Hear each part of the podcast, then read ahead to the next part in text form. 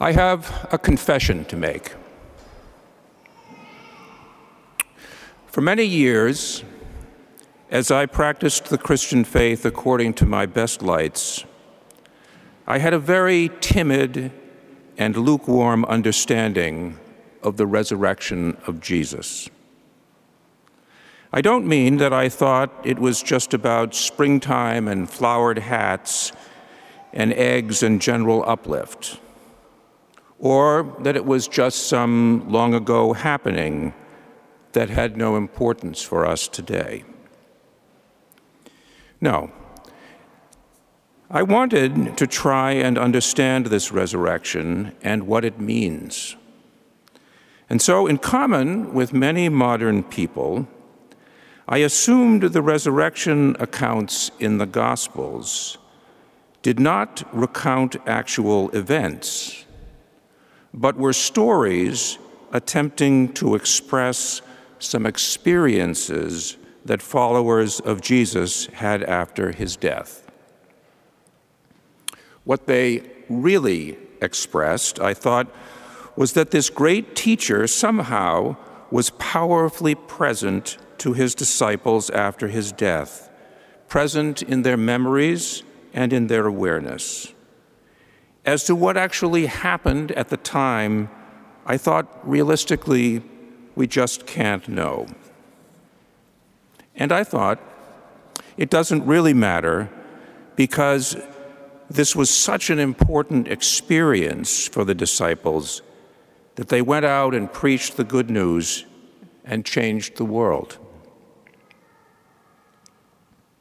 But the Gospels themselves present something quite different.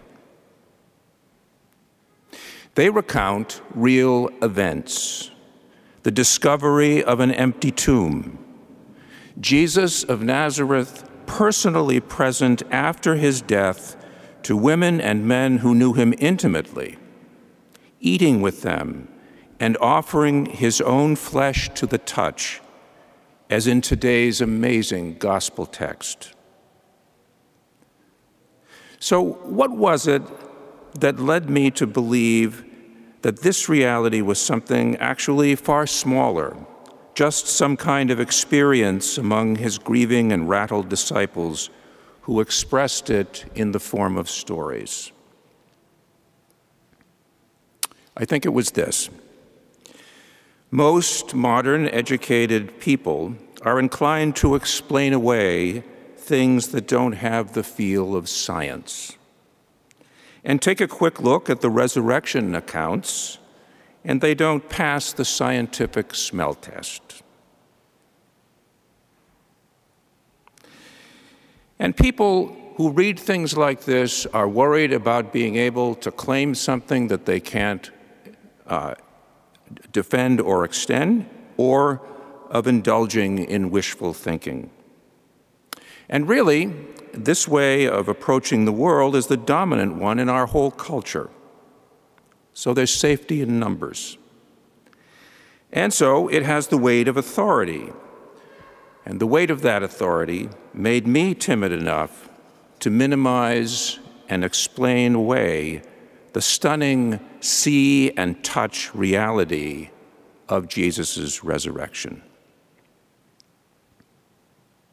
But over time, I came to understand that the resurrection accounts in the gospel are telling us what really happened, and that this real happening carries a meaning that changes everything for all of us.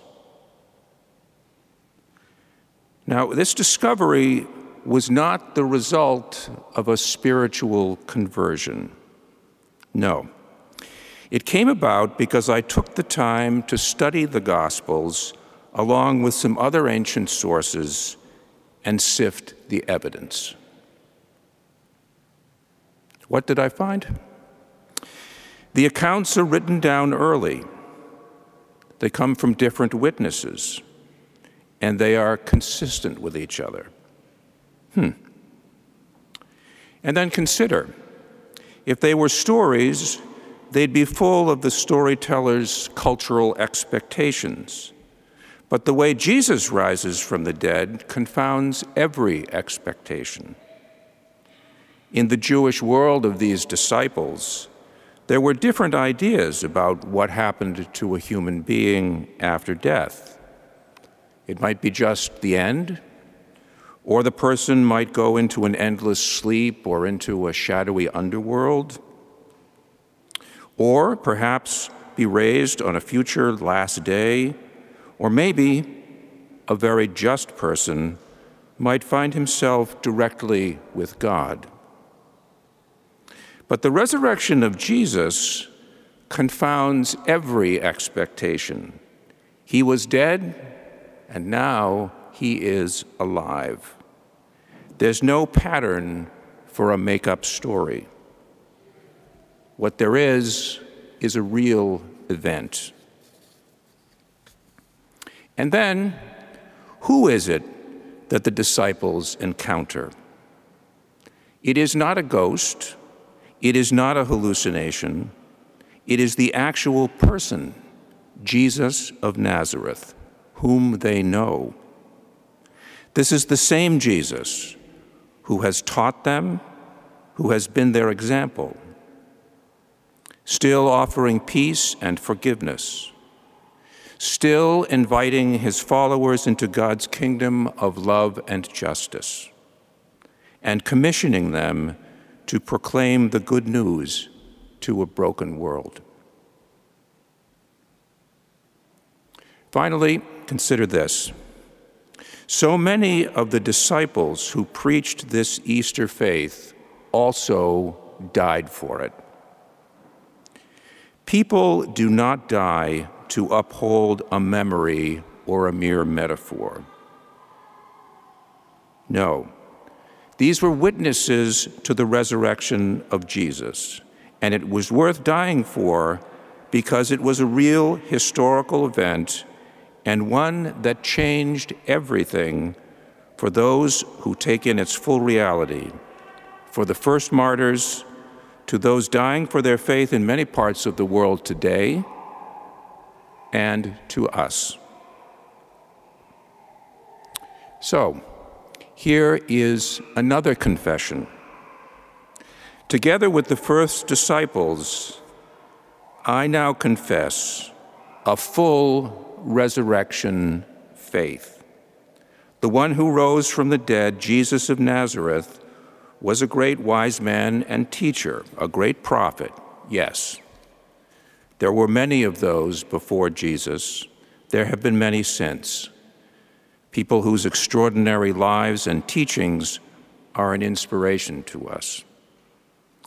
But Jesus claimed something about himself that was on a completely different plane. He said he was God's only begotten Son, come into a world to release us from daily domination by sin and by death, to invite us into life with God, a life beginning now, and eternal life beyond the grave. This Jesus claimed that in the end he would draw all things to himself, right all wrongs, and console all suffering.